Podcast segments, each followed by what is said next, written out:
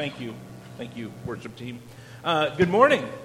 It is good to see all of you here. Uh, for those of you who are either new or visiting with us or joining us online, my name is Pastor Cal. Actually, my name is Cal. I'm the pastor here. Uh, at Hope Bible Fellowship, we want to welcome you. Uh, pastor Cal is not actually my name. I just wanted to point that out. My, my, my first name's not Pastor. Uh, anyway, although I'm sure there are some children who think my first name is Pastor. Uh, anyway, uh, it is good to be with you this morning. I'm glad to have you with us. What a week it has been. I don't know about you, uh, but it's been kind of an exhausting week for me. Our, our, kids started school this week. And for those of you who don't know, I, I didn't share this with the church yet. I, the deacons and I had already talked about it, but I made the decision to not go back to teaching uh, at the school this year um, because I felt like the church and the ministry here and the shepherding of the flock needed more of my attention. And so I made the decision to not do that. Um, but I did agree that if my schedule would permit, I told Aaron Fassler, the principal out at Faith, I said, if my schedule will permit, I'll be willing to possibly, maybe sub some. I subbed Friday, first week of school. I got asked to sub before school even started. So anyway, uh, it's been a it's been a big week. It's been a it's been a busy week. There's been a lot going on in our world, uh, as you might know. In just a minute, I want to take a moment just have a special prayer for the people of Afghanistan and for our troops that are over there trying to help get people out, as well as the Americans who are still there. Um, I mean, we watch this stuff on the news, we see it all. Um, but here's the thing God also sees it all. And sometimes we can feel hopeless about it and everything, but, but God sees it all. And God cares for those people who are, even the people falling from planes. And so um, I just want to take a moment to pray, pray for Afghanistan. But before I do that, I want to challenge you for something. I realize that, like, tomorrow it's going to be super hot, supposedly. So you're probably not thinking about blankets and fall and the leaves falling and things like that. But as we move into fall, what happens? Well, we're in our living rooms and the throw blankets come out and everything. And I don't know about you, but um, in my wife's family, lots of people, including my wife, uh, crochet and they make Afghans, right? Those blankets with the holes in them, right? And, um, and, and, so one of, the, one of the biggest blankets that, that we have for me to use is, is an Afghan that Bethany secretly made for me while she was pregnant one time. That's a whole story. But anyway, I want to challenge you every time you see an Afghan this fall to pray for Afghanistan, the Afghan people. Okay, just kind of a little, this is a really practical thing, right? You, get, you go to sit down and watch a movie and snuggle up on a Sunday night, get your bag of popcorn, and you grab the Afghan, or even if it's just a throw blanket, it's not actually an Afghan, and just take a moment right then and there and say a quick prayer for the Afghan people and for the growth of the gospel among them um, really, really, uh, I think, I think just again, a real practical thing you can do. But let's take a moment uh, before we begin the message and just have a word of prayer. God, we come before you, and Father, we acknowledge that, God, though we see what's going on overseas and we have anger, uh, we have sadness, uh, there's a certain helpless feeling that comes upon us. But God, you see it all. And God, you have a plan. And I pray you'd help us trust you. But God, I pray that the gospel would grow among the Afghan people. I pray that those who are seeking to do evil, who are seeking to harm uh, your creation, uh, people made in your image, I pray that those people's plans would fall. That you would obstruct their plans, and that God, you would rescue the, the poor, that you would rescue the needy, the endangered, the helpless among the Afghan people. Not just that they would come to physical safety, yes, that God, but also that, that they would come to you, Jesus, that they would come to know the true meaning of freedom that is only found in a relationship with Jesus Christ, our perfect Savior, the one who stood in our place condemned for sin we were guilty of, and he was not and died in our place for that sin, Jesus. I pray they would come to know you. I pray that somehow in this whole mess that's going on, that you would be glorified and lifted up.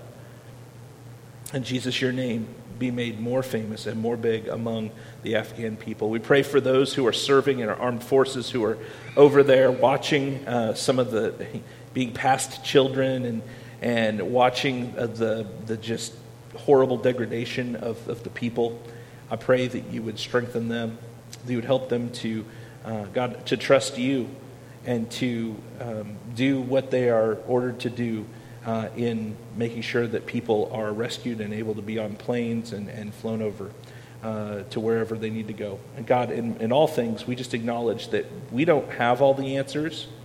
It's easy for us to watch the news and think we know what to do. Um, but God, you do. And I pray that you would be glorified, that your will be done, and help us to trust you no matter what that is. In Jesus' name we pray. Amen. Well, yeah.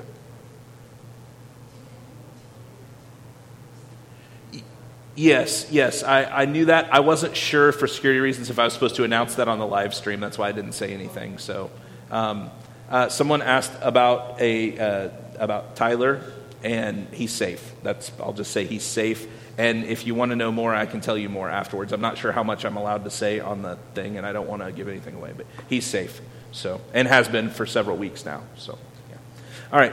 Um, so as we come to, thank you for that, Candace. Um, as we come to the final week of this series called Replant, uh, we've been walking through our vision for making disciples and growing as a healthy church here in Dixon. It's been really exciting. Uh, it's been a fun series to walk through. Uh, we've walked through this, this process of disciple making where we, we want to move people through gathering together to worship and for equipping, to grow deeper together, and to go wide on mission together. And I've, I don't know about you, but Personally, even in the preparation of these messages, I've been challenged. Um, sometimes I'm set, I'll sit there in the office and I'm trying to put the message together. I'm just struggling with, man, I want to make sure that I, I say something that is, I want it to come from the Bible and be biblical, but I want to make sure it's contextual to where we're at. And I, I don't want us to have just some trite, yeah, rah, rah, here we go, church message. I want us to understand what our message is from Scripture, understand what our mission is from Scripture, and look at how we can accomplish the, the, the, mission of making disciples who make disciples. And so I've been challenged by it as well. And I'm excited for the future of our church. I hope many of you are as well and will join us. And I hope that this morning's message is an encouragement to you. We're going to be camped out in Second Corinthians uh, chapter 5. If you want to just kind of open up and, and flip over to that or scroll to that. It's where we're going to be hanging out. Now, next week, just kind of by way of, of a heads up, next week we're going to begin um, a, a, series through the book of Micah, an Old Testament prophet. Um, and I'm, I'm excited to uh, jump into this. Um, other than Jonah, I've never preached through another of the Old Testament prophets. So I preached through Jonah before. Uh, that was not here. or wait, yeah, that was not here. That was another church. And then, uh, been preaching a while. they start, I start to forget where, what went where. That's why I have it on the computer. Um, and so I'm excited to go through Micah, so I hope you will join us for that, and that's what we'll be doing through a, a portion of the fall. Um, now, today's message, the main idea could be boiled down to this. If you wanted to take everything I'm going to say today and kind of boil it down, that doesn't mean you can take your nap when I'm done saying this sentence, okay? But uh, if you wanted to take the main idea and just boil it down to this, it would be this sentence Because Jesus has loved us and saved us, we must be living on mission daily as we go out into our community making disciples. Now, that's kind of a long sentence, right? I've got kind of a penchant for that. But to make it even simpler, we could say we should be living a missional life, and a missional life is a going life. You know, I can remember a few years ago, actually, it's been several years by this point, because uh, I'm getting older. And I can remember a day in ministry when uh, everyone was in ministry was sort of living out this field of dreams mentality when it came to church ministry. Uh, you know, Field of Dreams, the movie from the late 80s with Kevin Costner. They just played the Field of Dreams baseball game in Iowa, right? Okay, I'm from Iowa, so I'm a little, you know, anything from Iowa, I'm kind of into that. Um, except the Hawkeyes, yuck. Go Cyclones. All right.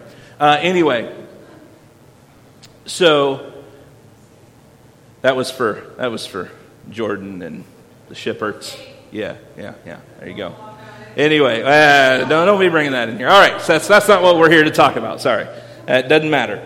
Uh, anyway, but but there was this, uh, this movie, and if you haven't seen the movie, I'm not going to go through the whole thing with you, but there's this sentence that was said uh, why he ended up building this uh, baseball field out in the middle of the cornfields, and it was this. He heard this voice that said, If you build it, they will come. And that was the mentality that people went with churches for so long. So churches would build bigger and nicer buildings, and they'd build gymnasiums, and they planned bigger and better and more sprawling programs to try and attract more people to the church. And for a while, people came and it worked.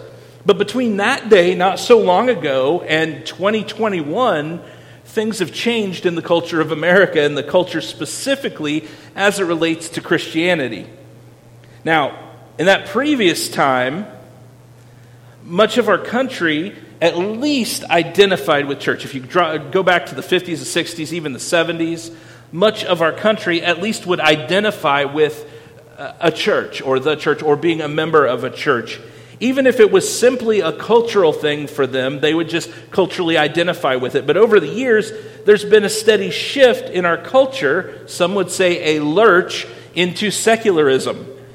Now, according to Gallup poll research from a few years ago, one third of all Americans consider themselves non religious. They would report that religious is, religion is not an important part of their daily life, and they seldom or never attend religious services. Now, that's not just Christianity, that's religious services of any kind. Americans are largely unmotivated to go out of their way for much of anything, and that includes church. We're kind of addicted to convenience. I don't know if you've noticed that. And years ago, when I was a kid, it was, well, we've got, you know, people because of commercials and TV shows in 30 minutes, and our attention spans are so short. And, I'm, and now, I mean, and, and then the microwave, and you can have popcorn instantly. And now, with the internet and YouTube and all these things, I mean, I learned how to, I've been working on our washing machine because it's broken. And I, I, mean, I'm learning how to do that from a YouTube video instantly. I didn't have to call somebody, I didn't have to read schematics. I just pop on, watch a couple of minute video, and I'm, I'm ready to ruin our washing machine. Right?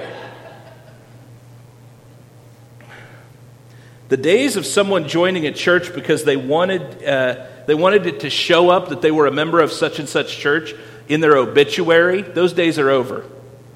The days of someone joining a church for special standing in the community, or, hey, I'm an insurance salesman, I'm new to the community, I'm going to join this church and have connections. People don't even, even with those things, people don't even bother. I'm not saying those are reasons to join a church. I'm saying people to see where our culture has come, they don't even, they don't even go to that. Our culture has grown more and more hostile to the church.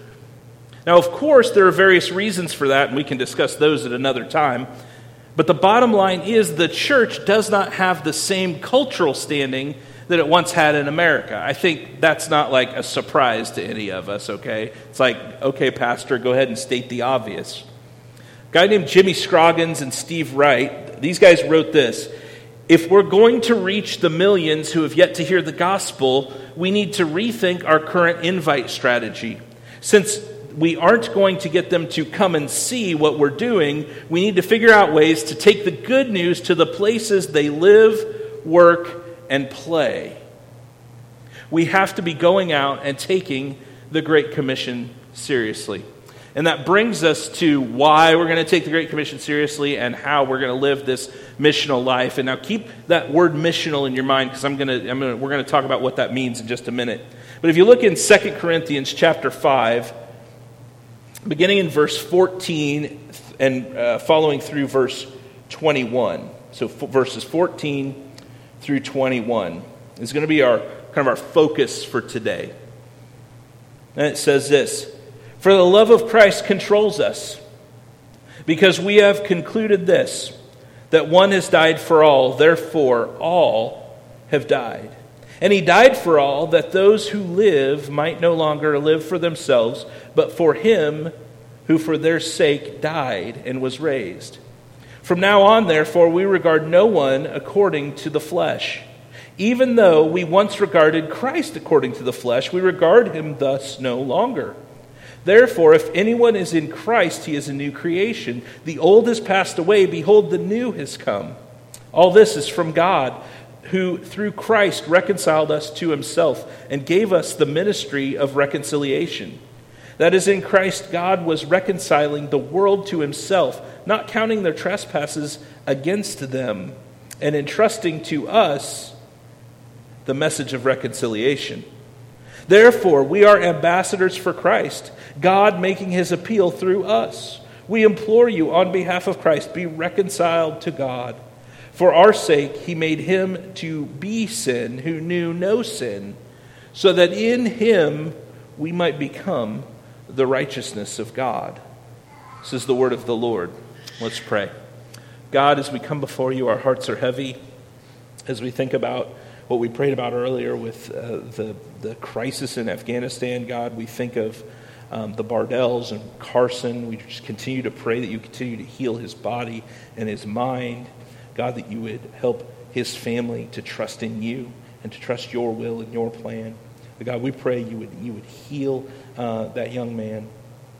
God, we, uh, we just ask for, um, God, for Dixon, that, that the gospel would be big here. And God, today as I bring your word, I pray that you would speak clearly through your word to your people. God, I pray that you would help me to communicate um, all of the implications and applications, the meaning of the word, but also what it means for us. Like, how are we going to apply that to Dixon? to our day in, day out lives, to our church. God, I pray that if there's anything, it's just to me and my opinions and uh, personality that gets in the way. I pray you just clear it out of the way and that you would speak clearly to your people. God, that our hearts would be changed, that we would be more uh, dedicated to you and your mission, that we would be surrendered to what you want for us as a church and as individuals in this community, Jesus. And it's in your name I pray. Amen. So, the question that you may be wondering is what is missional living? You keep saying that a lot, Pastor. Sometimes I'm afraid the word missional has gotten so overused in our culture, at least in the church subculture in the last 20 years. Uh, I sometimes with that word, and if you don't read a lot of the uh, the ministry blogs and magazines and websites and books and things, you probably haven't heard it as much as I have. I understand that. Uh, I get that. I'm kind of submersed in that world. Okay, um, or submerged. But sometimes with that word missional, I feel a little bit like Indigo Montoya in The Princess Bride, you know? He says to Vizzini, You keep using that word. I'm not sure it means what you think it means. Missional living is living every day of your life as if you were a missionary, planted, sent right to the place where you live. Because that's exactly what you are. It's what we all are. It's treating every day as if you were given a backpack and dumped out of a plane in a parachute into a remote land to learn the culture, build relationships, and share the gospel in a way that that culture can hear it. Just as a missionary to a foreign culture learns the language, the customs, the other cultural touch points of a people that they're sent to, we also must live this way right where God has planted each of us. A lot of churches consider themselves to be missional, or excuse me, to be missions minded. Okay, missions and missional, different, okay, different, very similar sounding word. But a lot of churches consider themselves to be missions minded because they have a missions program, or they might have a missions committee, or they might give to mission works around the globe. But a missional church is focused on, is invested in, and oriented around God's mission to a specific people place and a specific time in history. A guy named Tim Keller, who for years pastored actually in New York City, uh, said this God does not merely send the church in mission, God is already in mission, and the church must join him. This also means then that the church does not simply have a missions department, it should wholly exist to be a mission another well known preacher, uh, described the culture as being the soil in which the seed of, of, the, of God's work in our lives, the gospel, is planted. We must understand the soil because it will help us know which weeds to pull out and not choke the growth of the gospel in the church. See, a lot of people might just go into a community and just start out without understanding the people and the community and what, what the people care about, what's important to them, and everything. And they might inadvertently, in doing so, choke out something that might actually help the gospel take root in the community.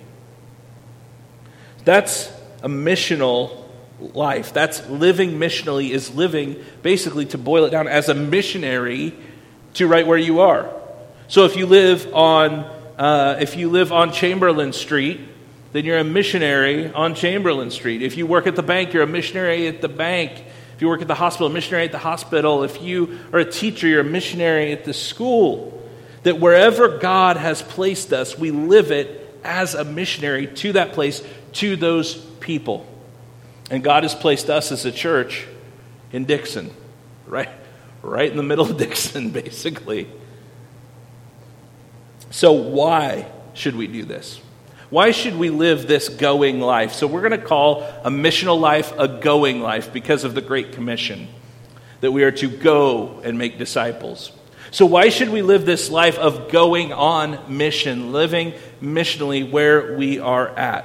Why should we do that? Well, if we come back to our passage in 2 Corinthians chapter 5, we find that with Paul, if you look back at that passage and you ask the question that I just asked of us, why should we live a going life? But you ask, why did Paul do the ministry that he did? In verse 14, we find that it was the love of Christ that compelled him or controlled him.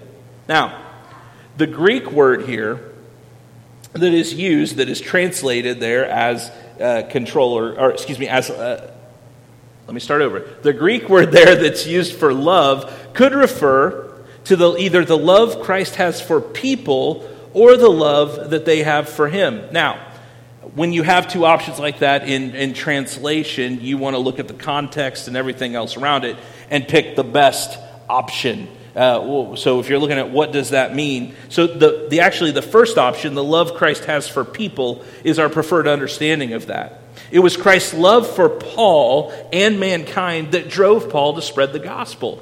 God is sovereign, and Paul would not have wanted to exalt himself or his own strength in loving God, but instead give God the glory as he was compelled to mission because of Christ's love for him. In other words, because Christ has loved us and gave, given himself for us as a sacrifice, therefore we are compelled to mission.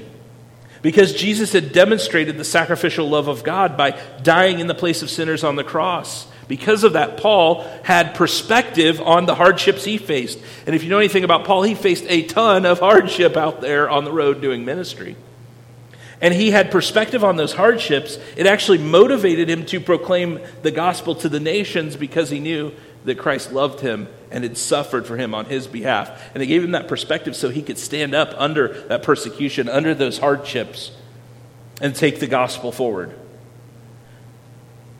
The word that gets translated control or compel can mean this. Now, I've got a bunch of definitions here. I'm going to read them all, all right, for you. So just hold on tight. But the word that's translated either control or compel, it depends on what translation you actually have in front of you, can mean this. It can mean to hold together as a unit, to sustain, to stop or to shut, to press hard or crowd, to press in around, to hold in custody, to guard, to cause distress by force of circumstances, to occupy someone's attention intensely, to provide impulse for some activity, or to hold inbounds so as to manage or guide, direct, and control. Now, I don't tell you that to simply read a Greek dictionary to you.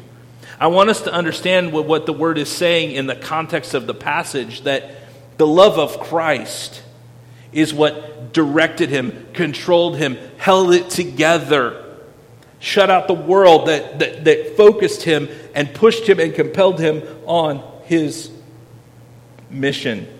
And it should be so for us as well. Now, if we continue on into verse 15, we see that Christ died for all people without distinction. That means no distinction as man or woman, you know, gender distinction, social standing, profession, ethnicity, any of that. That, that Jesus died for all. Now, before we get crazy with it, let's understand something. Not everyone receives the benefits of Christ's sacrifice. It's only for those who believe the gospel and live for Christ, who've repented of their sins and believe the good news that because Jesus died, the power of sin over his followers has been broken. That means that by him and through him, we can live for the purposes of God. That the gospel be spread and disciples be made. And if you've never heard this or you've never understood it, and now you understand that Jesus died in your place for your sin, and you want to repent of your sin and trust Him, then I, I want to talk to you after the service. I want you to come and see me so we can so we can talk about that, and I can share how you can have forgiveness of sin and hope and life. See, I believe that if we're compelled by Christ's love, we also will love people. If we're compelled and controlled by Christ's love, and, and His love for us is what causes us to act, all right? It's the, the, the gunpowder that shoots us out, right? Then we also will love people because Jesus loved people. We have to love people. We must love the lost. And folks, it's hard. We look at some and we're like, man, but they're, they're dirty. Their, their lives aren't right. They have issues. They're lost. They seem more lost, some of them, than others. And so were you. And so was I. Our lives aren't perfect. We have issues. We've all sinned. But God, in His divine plan, put someone in our path that told us about Jesus. Someone shared how we could find forgiveness and peace with God. And we need to want that for others. Ed Stetzer, who for a time served at Wheaton College uh, until recently, he said, You can't scream at the world and reach the world at the same time. Showing Christ's love for the good of our neighbors, even when it's uncomfortable and sacrificial, that's what it means to have faith over fear. So we should be, number one, why should we live a missional life?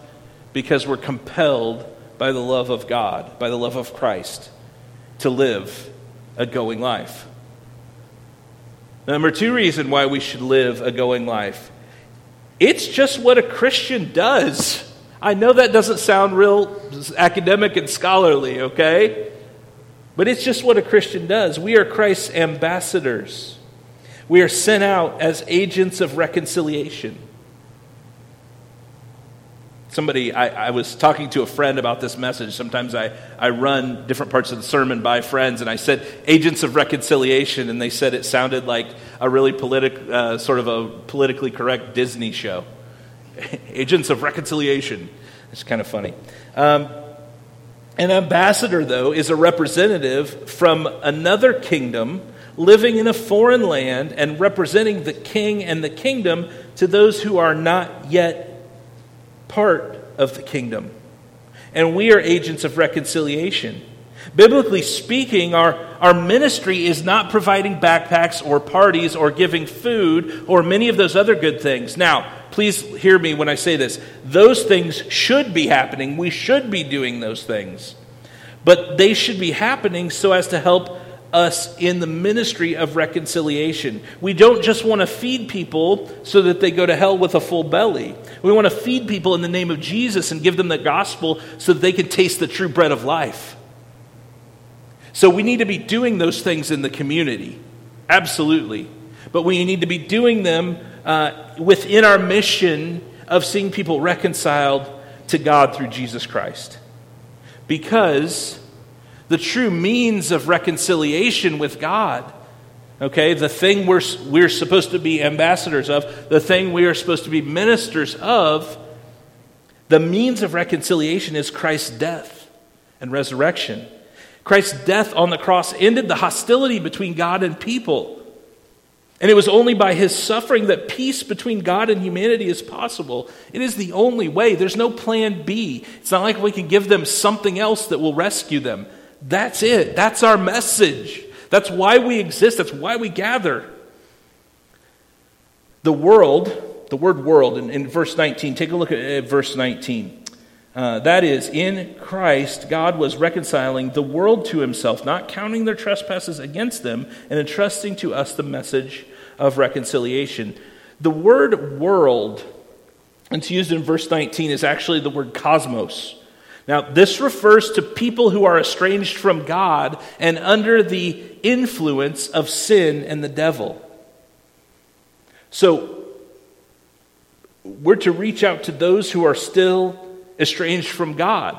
They're far from God. They're, anyway, the Bible would say enemies of God. We're to reach out to them. They're under the influence of sin and the devil, and we know where that leads for eternity.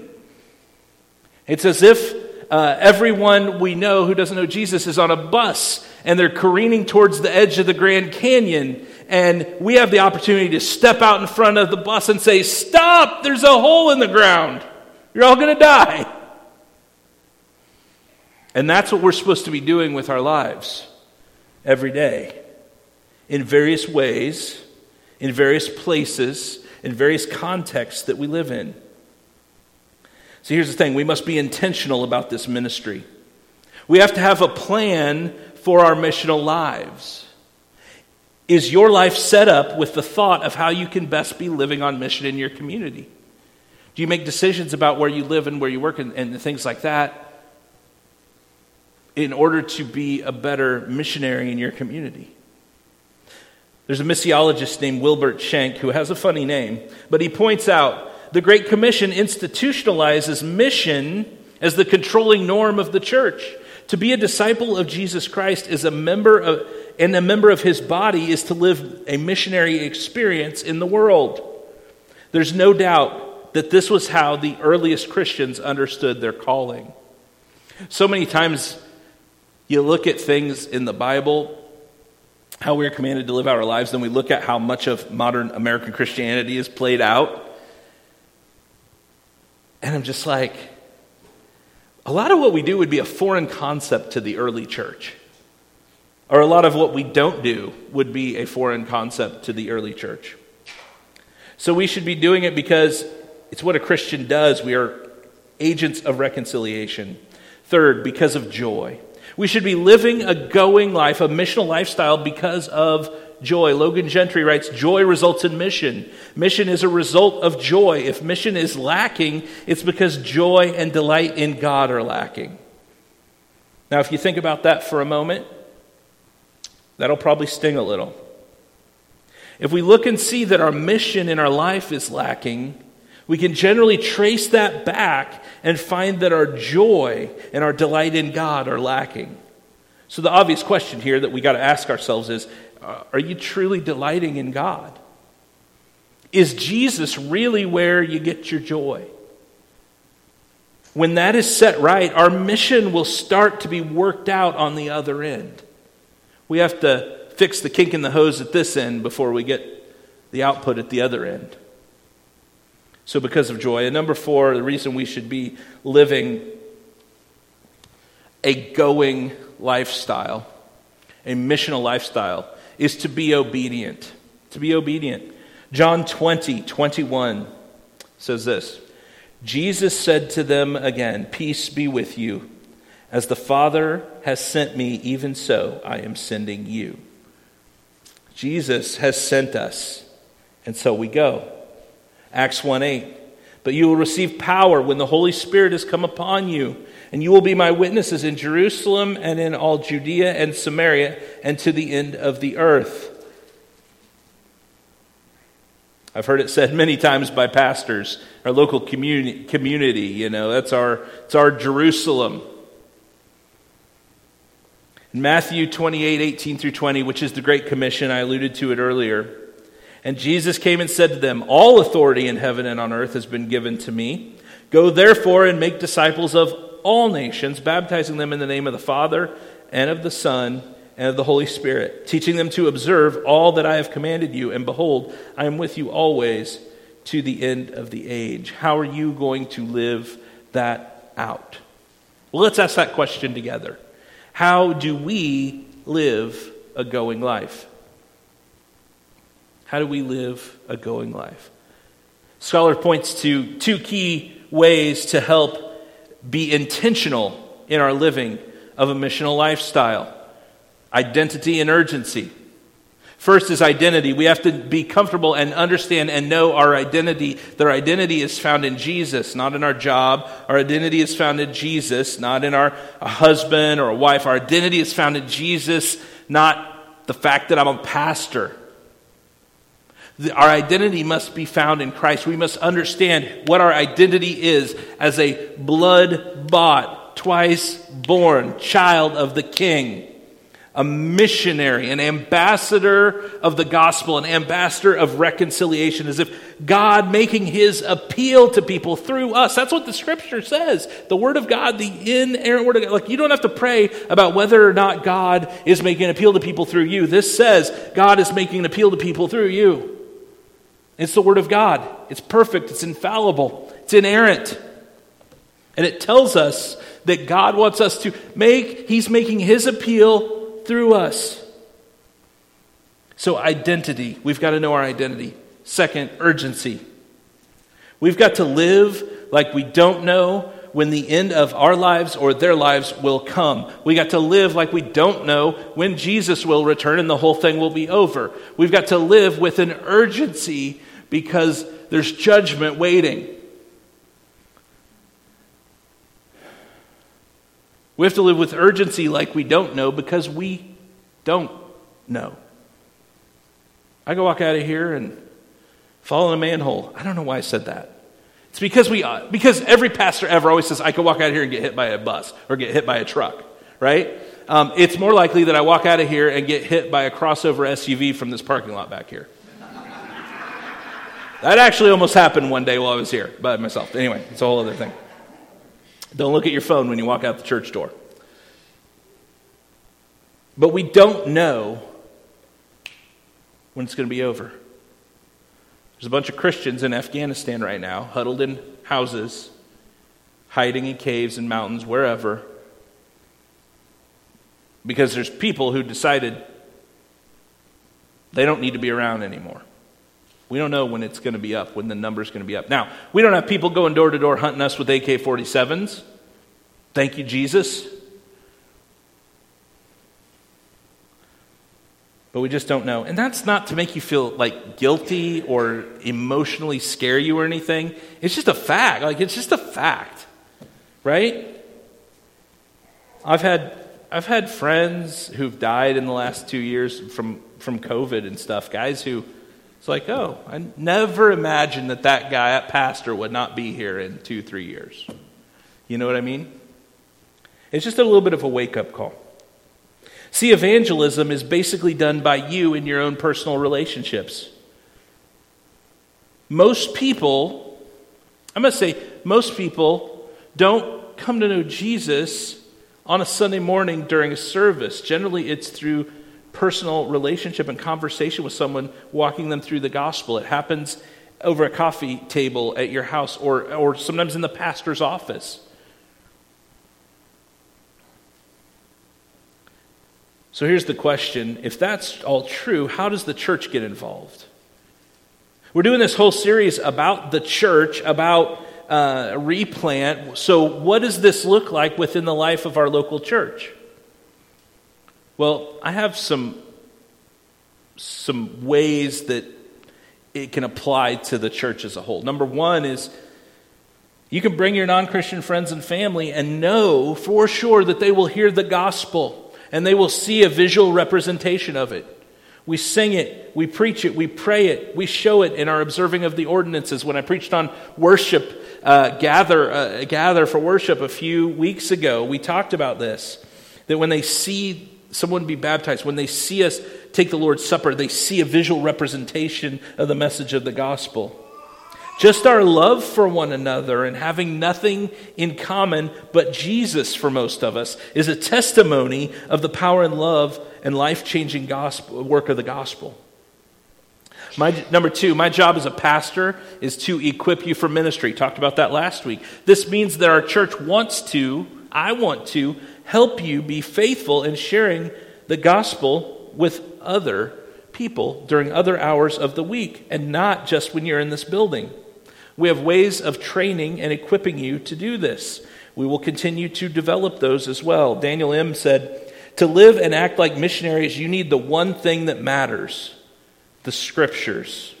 Be familiar with your sword so you can wield it against the enemy.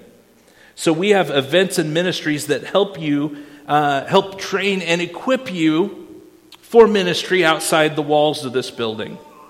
We have events and ministries that help to introduce your, uh, excuse me, that help you introduce your people, your friends, different people to the gospel and to members of our church at the same time.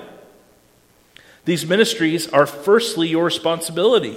The command for personal evangelism and for loving your neighbor are given primarily to individual Christians and not to the church corporately.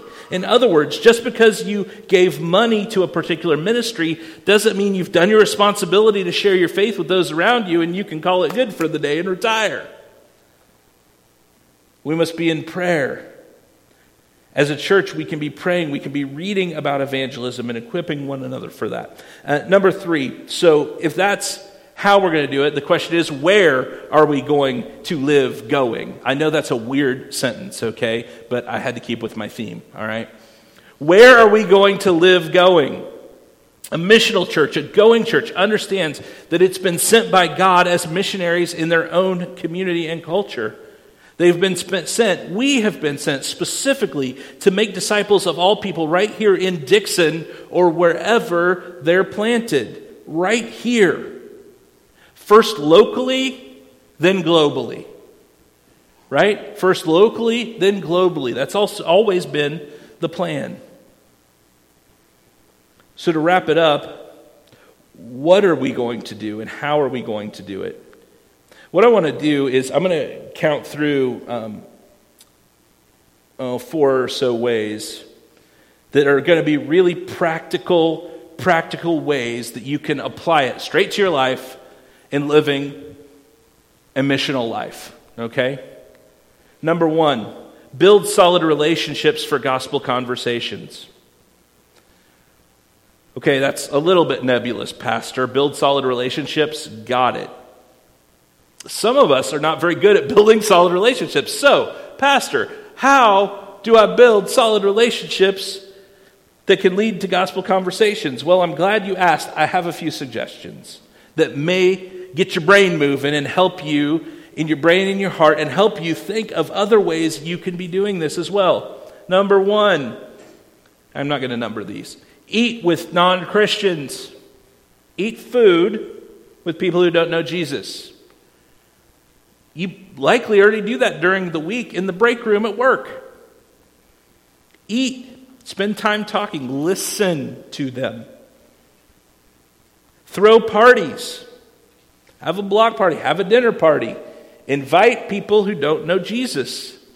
Make yourself available if people have questions, if conversations get steered towards eternal things.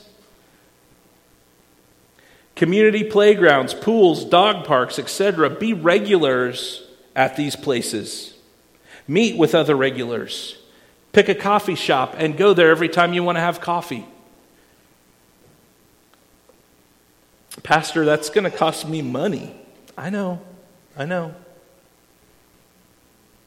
Join community, uh, join community clubs or neighborhood com- uh, committees, okay? Um, I don't know what kind of neighborhoods you all live in, um, but some neighborhoods have, you know, homeowners associations or neighborhood watch or whatever else.